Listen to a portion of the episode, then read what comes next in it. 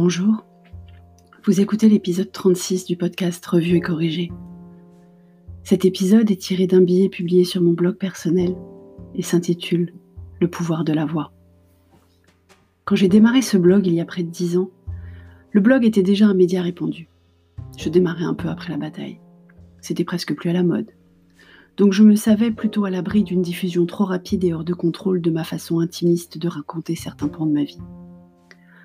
En reprenant ces écrits, je n'avais donc pas imaginé que leur audience dépasserait ce que j'avais connu jusqu'en 2015, à savoir quelques petites dizaines de lecteurs, toujours les mêmes, de mon cercle proche par le cœur mais souvent lointain par la distance, qui découvraient les articles au fur et à mesure de mes publications sur les réseaux sociaux par lesquels nous étions connectés.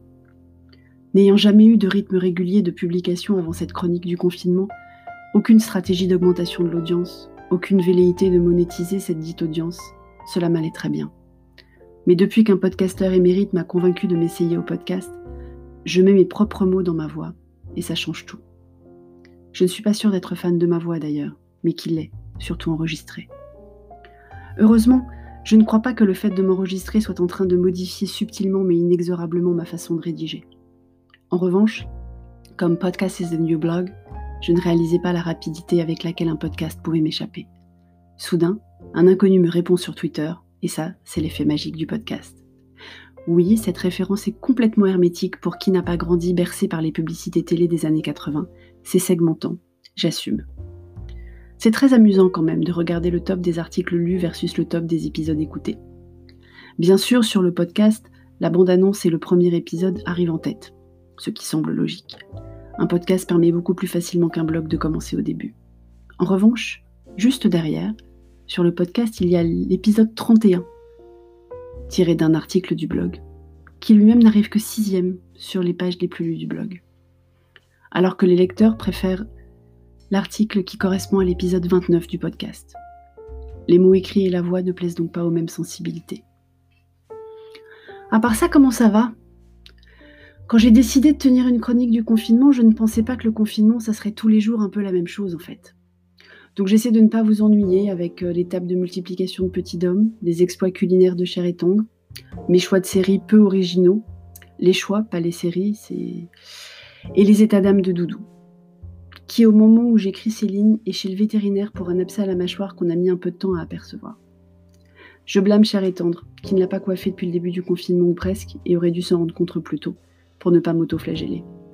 Je ne devrais pas en rajouter d'ailleurs, Chair et Tendre s'en veut déjà suffisamment comme ça mais je ne risque pas grand-chose. Il ne lit pas plus mon blog qu'en 2012, ni n'écoute mon podcast. C'est mon beau-père qui lui en parle. En parlant de mon beau-père, il est apparemment toujours bloqué sur le fait que j'ai ironisé sur son idée de laver les légumes et les fruits aux produits vaisselle. Il aurait même dit à Cher et Tendre que c'est suggéré par des gens très bien et lui a demandé de me faire lire une copie d'écran d'un article qu'il aurait trouvé sur le sujet. J'ai donc compilé exprès pour lui trois articles de BFM et d'autres journaux qui lui disent que non, ça n'est pas recommandé par l'Agence nationale de sécurité sanitaire de l'alimentation. C'est même carrément déconseillé. Si vous avez dans votre entourage des personnes que vous essayez de convaincre également, les analyses d'audience du podcast me suggérant que je suis plutôt écoutée par des personnes de ma catégorie d'âge, donc avec des parents et des beaux-parents de la même génération que les miens, ça vous hésitera de chercher, je vais vous mettre tous les liens en note d'épisode.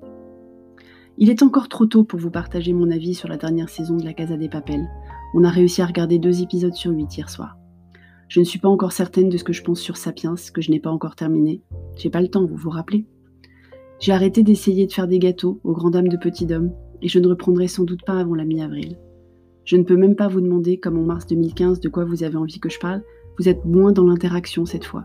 J'ai reçu pas mal de réponses à la question posée hier, mais par tous les canaux imaginables, sauf le sondage proposé. C'est sans doute parce qu'en fait j'ai plus d'auditeurs que de lecteurs à présent et qu'on ne se connaît pas encore très bien. Mais j'ai hâte.